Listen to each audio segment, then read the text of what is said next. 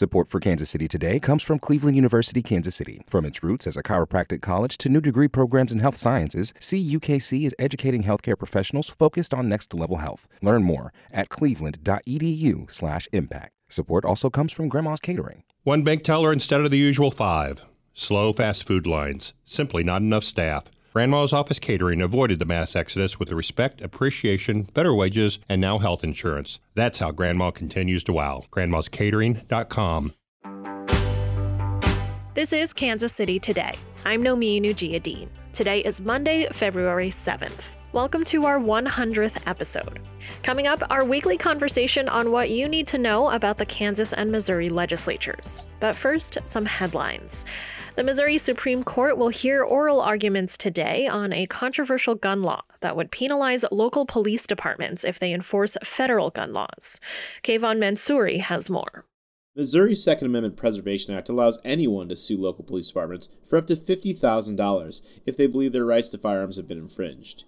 St. Louis and Jackson County tried to block the law from taking effect, but after a Cole County judge left the law in place, St. Louis and Jackson County turned to Missouri's highest court. The Justice Department sided with St. Louis and Jackson County. Justice Department lawyers called the law a quote clear and substantial threat to public safety unquote.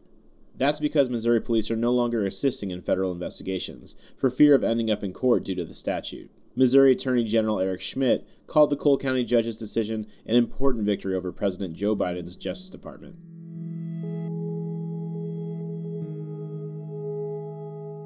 Kansas lawmakers are attempting to stifle investigations of physicians who prescribe unproven and potentially dangerous off label drugs to treat COVID 19. The move comes after Republican Senator Mark Steffen, a Hutchinson anesthesiologist, revealed he's under investigation. He won't say why, but he indicated it's related to his views about using hydroxychloroquine and ivermectin to treat COVID 19. The drugs have been approved by the FDA, but not for COVID patients. Even so, some lawmakers want to prohibit the state medical board from disciplining doctors who prescribe drugs for off label use. Republican Representative Jesse Burris says it's not just the Steffen investigation he wants to stop. It's also based on other information relating to how the board is investigating one of our House colleagues' personal position. The stop order is in a budget bill scheduled for a final vote in committee this week. Kansas lawmakers are also poised to consider several proposals aimed at further tightening the state's election laws as soon as this week. Some of them are prompted by concerns about the 2020 election. Republican Representative Randy Garber says Democratic President Joe Biden's strong performance against former President Donald Trump in the state's two largest counties is a red flag for him. I feel it raises enough doubt to warrant further action.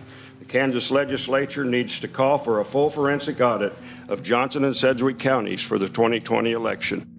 Biden was the first Democratic presidential candidate to carry Johnson County since 1916. Federal and state election officials say the claims of widespread voter fraud are baseless. Some of the proposals in the Kansas legislature would tighten advance voting rules, others would require increased scrutiny of voter registration rolls.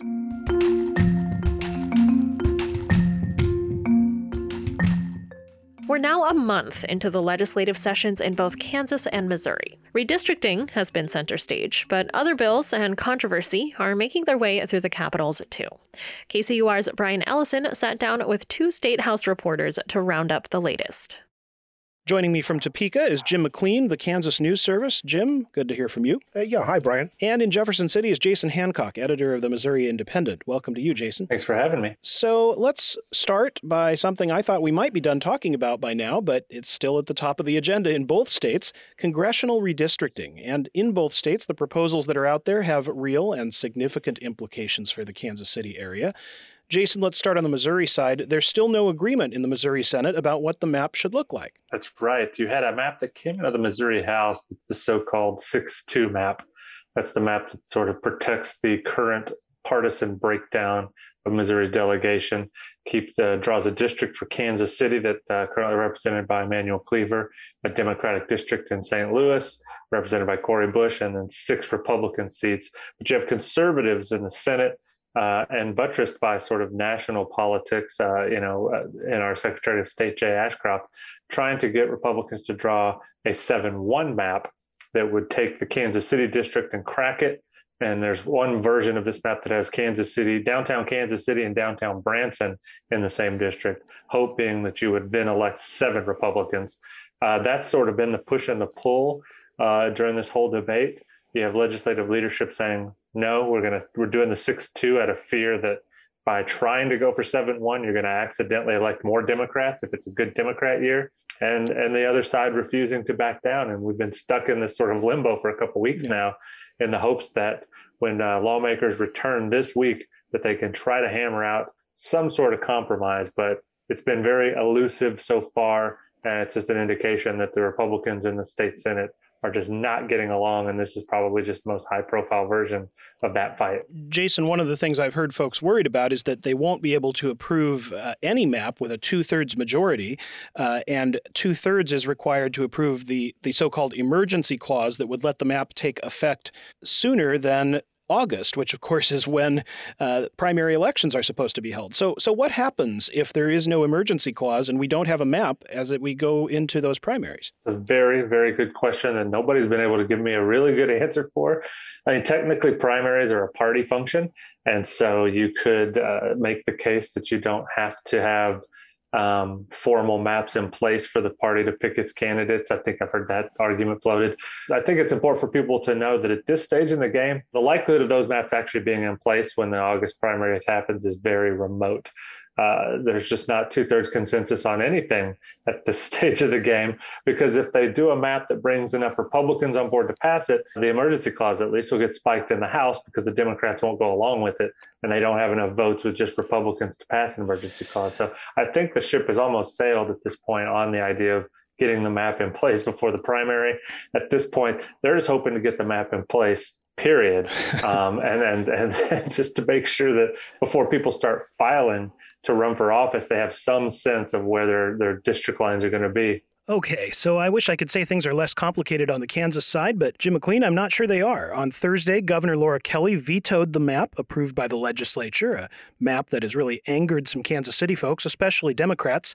Remind us why. I'll do that, Brian, but I think co- things are complicated in a slightly different way over here. Yeah, you're right, though, but uh, no less complicated. The map, I think, that's uh, that is being roundly criticized, particularly by people, many people in the Kansas City area, is drawing that criticism because it would split a part of Wyandotte County out of the third congressional district, which is represented by the lone Democrat in the state's congressional delegation, Sharice Davids, and it would move that district uh, over uh, into the second district. Uh, people who testified at the public hearings prior to this map being drawn said over and over and over again they wanted to keep the core of the third district intact, and the way they envisioned that core uh, is Wyandotte County with the industrialized metro part of Johnson County.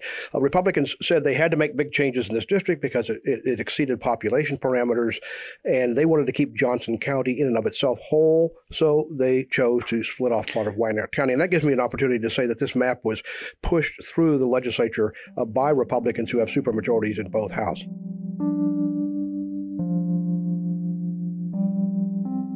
There's a good chance it all ends up in court anyway, right? On what grounds could a court intervene in Kansas's congressional redistricting? Yeah, a lot of people are saying that this fight will eventually end up in the courts, as it did a decade ago.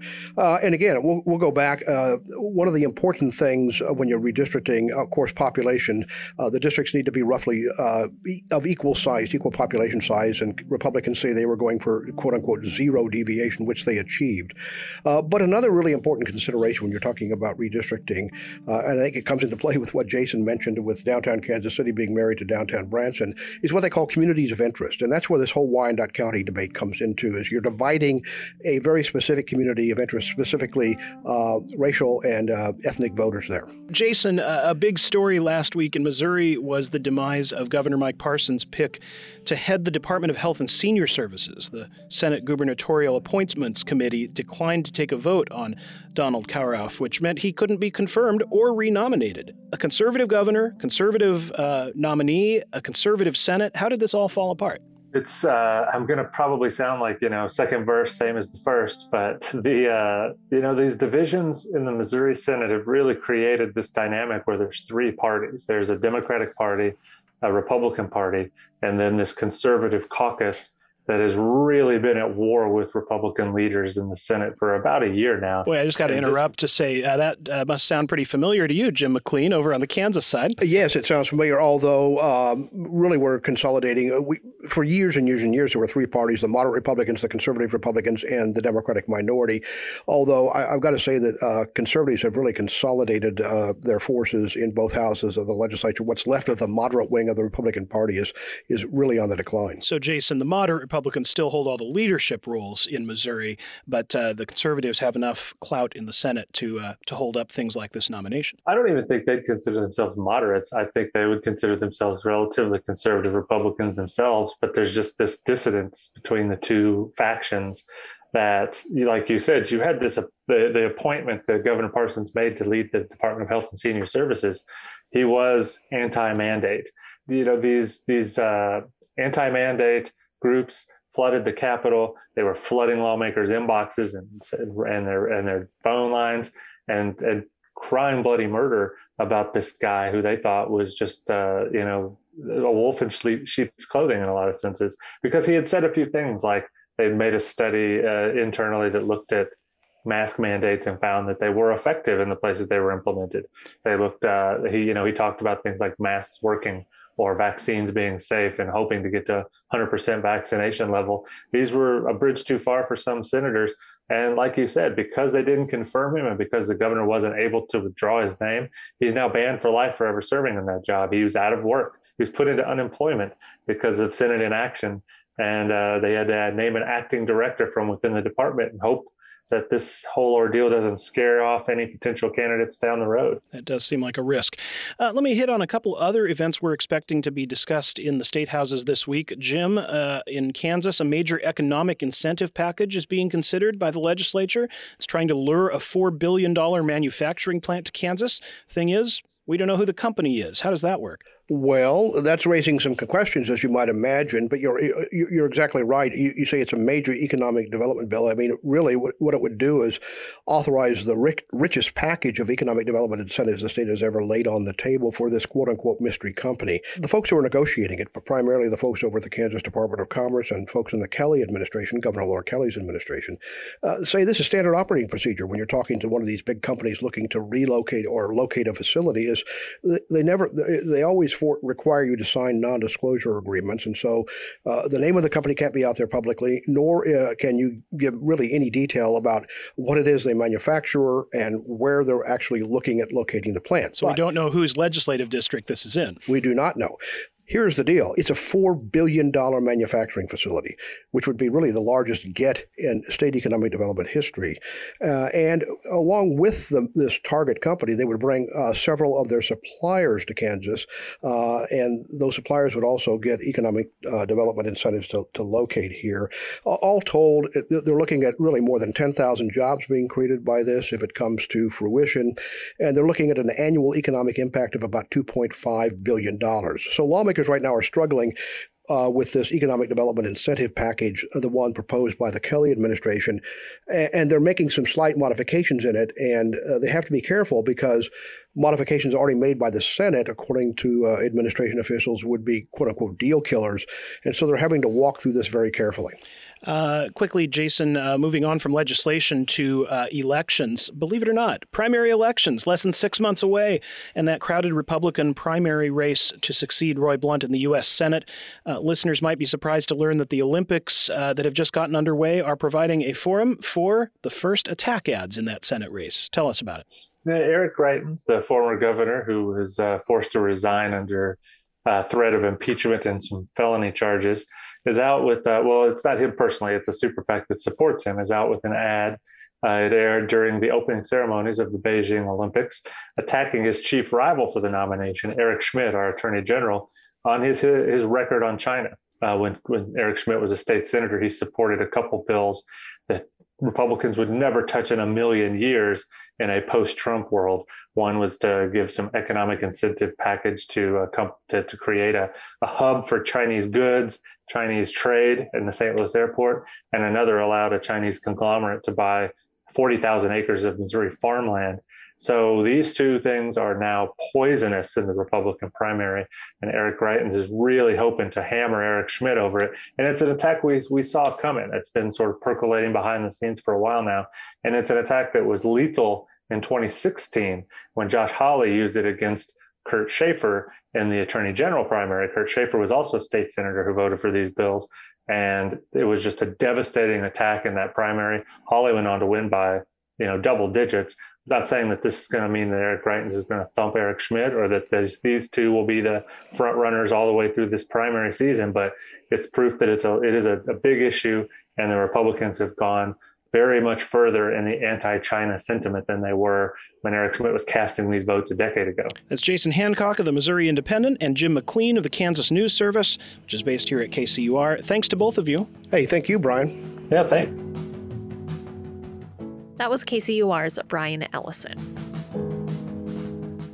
This is Kansas City Today. I'm Nomin Ujiyediin. This podcast is produced by Byron Love and Trevor Grandin and edited by Lisa Rodriguez and Gabe Rosenberg. For more coverage of the Missouri and Kansas legislatures, visit kcur.org. If you like our show, please rate and review us on your favorite podcast app. Like I said at the top of the show, this is our 100th episode. The team and I really appreciate you sticking with us for all these months. Thanks for listening, and I'll see you tomorrow.